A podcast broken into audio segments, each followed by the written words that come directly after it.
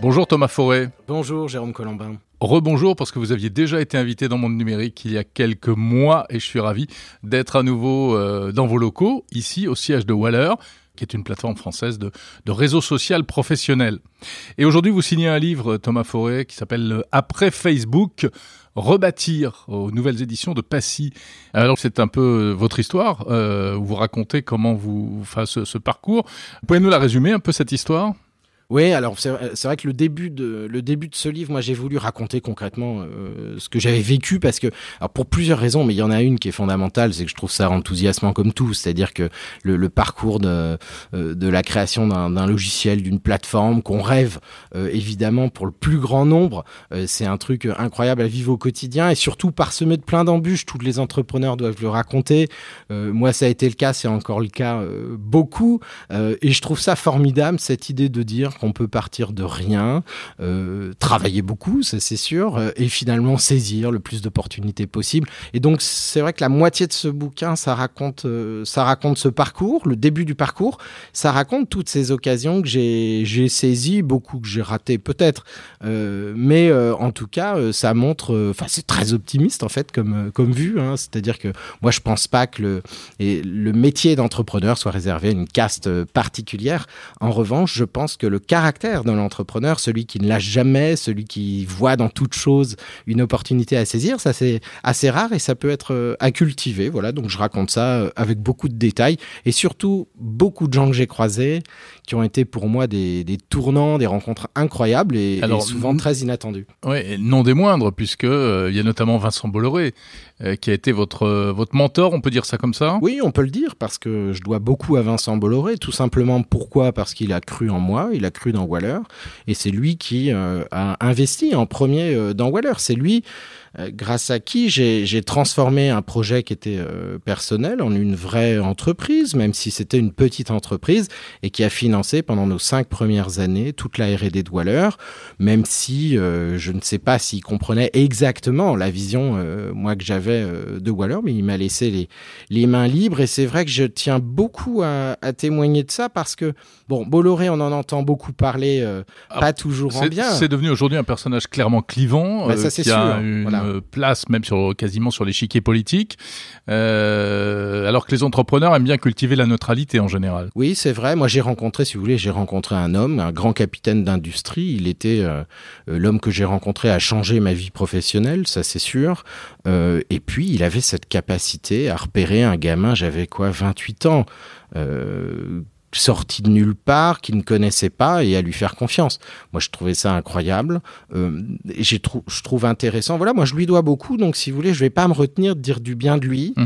euh, tout simplement parce qu'il a permis, euh, il a permis ce qu'est Whaller aujourd'hui. Et par ailleurs, il est sorti du, du capital.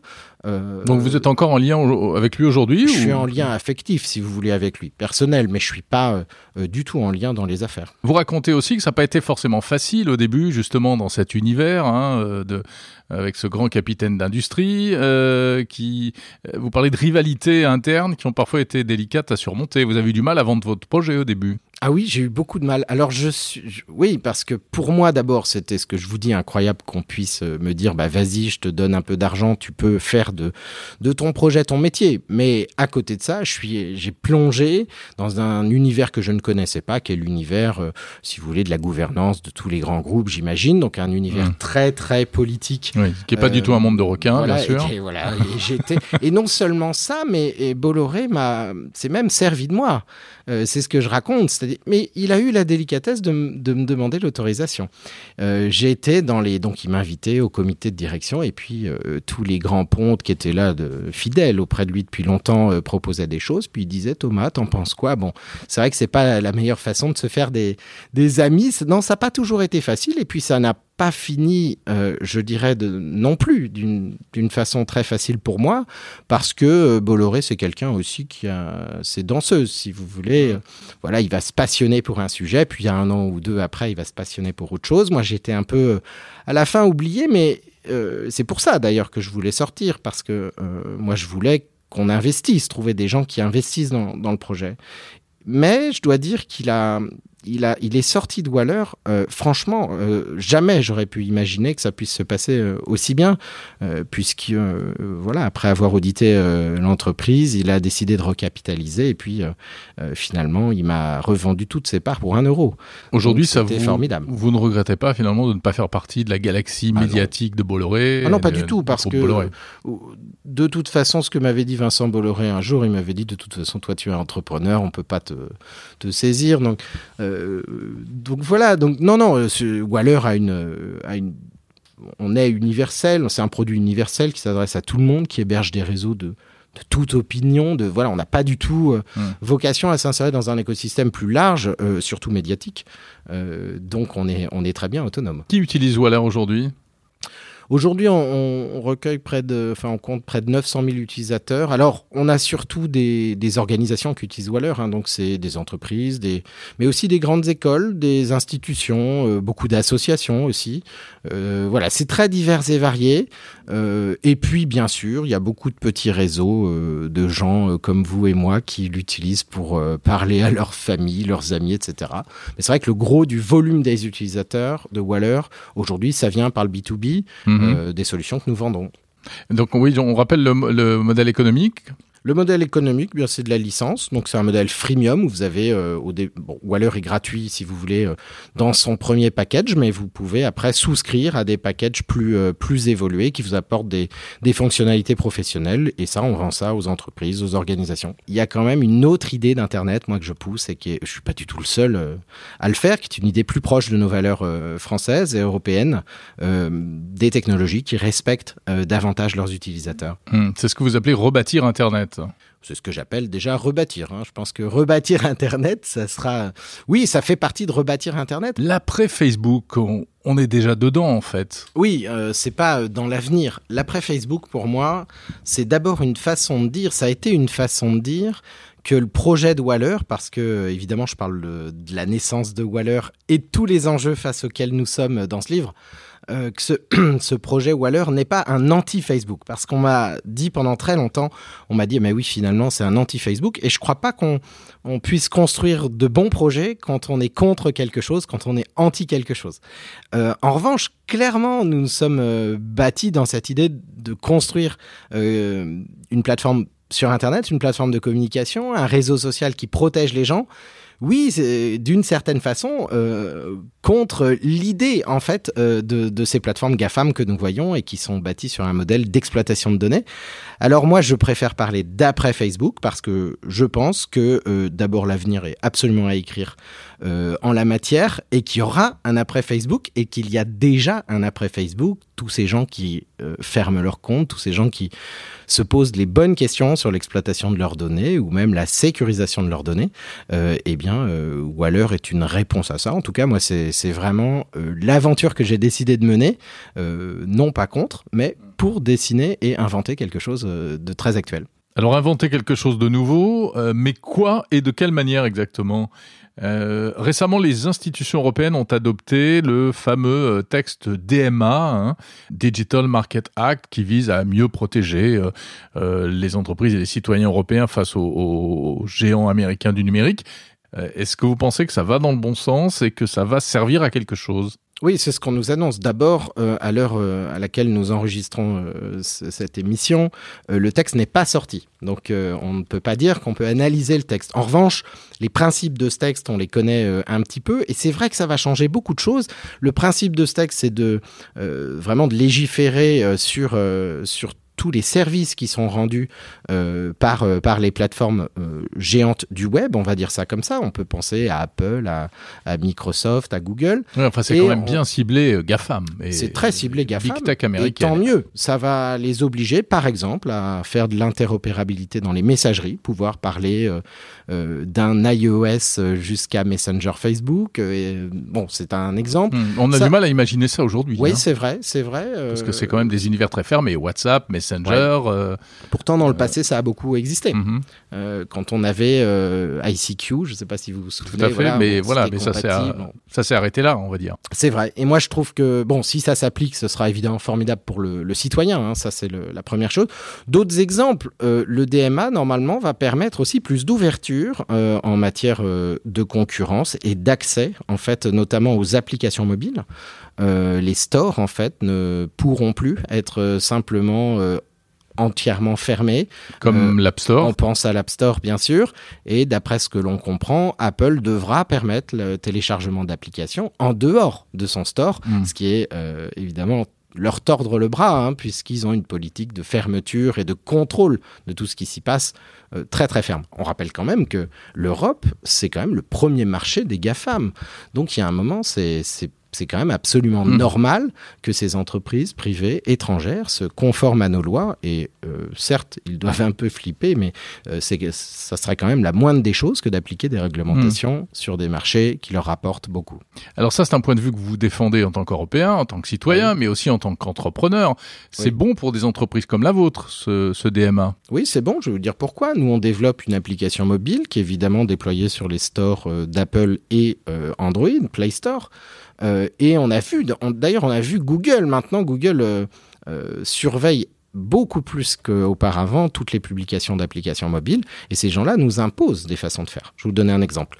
Nous, quand on a, on a sorti la, la, la multimodalité de, de, de connexion sur notre application mobile, on a permis euh, à certains de nos utilisateurs de se connecter par ce qu'on appelle du S S O. Donc, euh, vous savez, quand vous cliquez sur un bouton « Me connecter avec Google »,« Me connecter avec Microsoft » ou autre.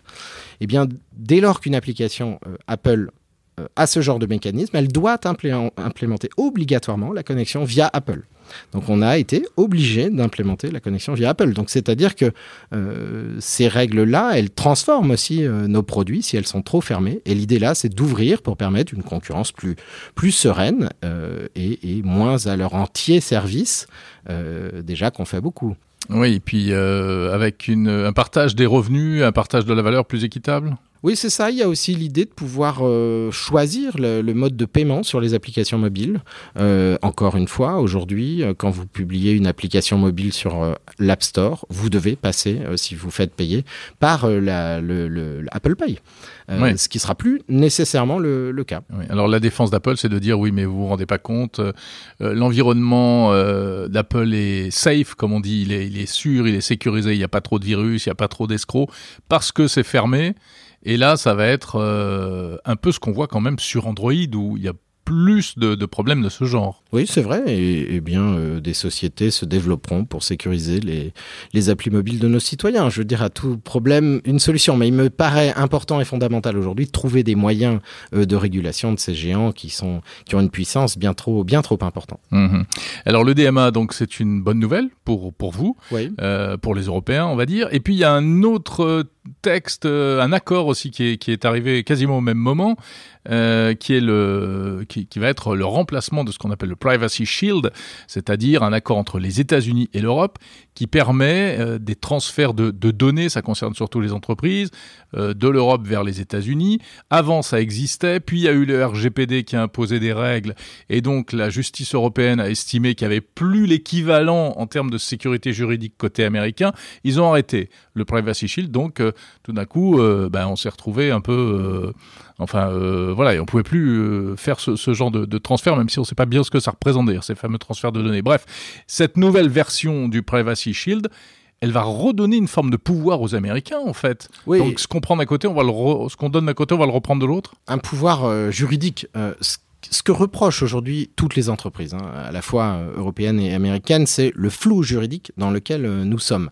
Euh, si on appliquait réellement la loi, euh, aucune euh, ou très peu d'entreprises aujourd'hui, euh, et de plateformes, plutôt on devrait parler de plateformes euh, européennes, ne pourraient transférer euh, des données euh, en Europe. Je, je vous prends un exemple. Il y a un très bon exemple qui est sorti, vous savez, c'est Google Analytics, qui a été aussi reconnu ouais. par la C N I L, hein, cette fois-ci, euh, hors des clous. Mmh. Euh, juridique de l'Europe, ce qui est quand même, ce qui est quand même énorme.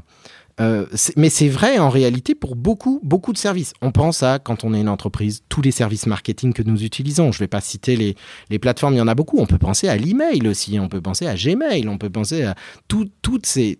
toutes ces plateformes en réalité américaine utilisées par les Européens, euh, où le transfert géographique euh, d'une donnée produite en Europe sur des serveurs américains euh, ou détenue et orchestrée par des Américains, il n'y a même pas besoin en réalité qu'ils soient sur le sol américain, ça c'est illégal aujourd'hui. Bon, en vérité c'est intenable. Euh, mmh. donc, oui. donc en fait ça se pratique. Cet accord, évidemment, cet accord qui, est, euh, qui, qui aujourd'hui euh, est annoncé, euh, c'est un accord qui en réalité ressemble tellement à ce qui était auparavant que ça paraît surtout être du pain béni pour les États-Unis, parce que effectivement, il faudrait que les États-Unis, pour euh, être dans un, un accord véritable, appliquent les mêmes réglementations que le R G P D, protègent les données des citoyens européens mmh. aussi bien qu'en Europe. Alors ça commence à se faire dans certains États. Ça c'est vrai, mais enfin le Californie, plat... et cetera. Le, le Cloud Act s'applique toujours. Oui, donc, le Cloud Act, c'est donc cette le loi. Le problème, c'est ça. Voilà, cette loi américaine qui permet à la justice, hein, quand même, sur oui. euh, sur enquête judiciaire sous contrôle d'un juge, d'aller fouiller dans des serveurs d'entreprises américaines, même si ces serveurs ne sont pas sur le sol américain. C'est vrai. Autrement dit, s'ils sont par exemple sur le sol européen.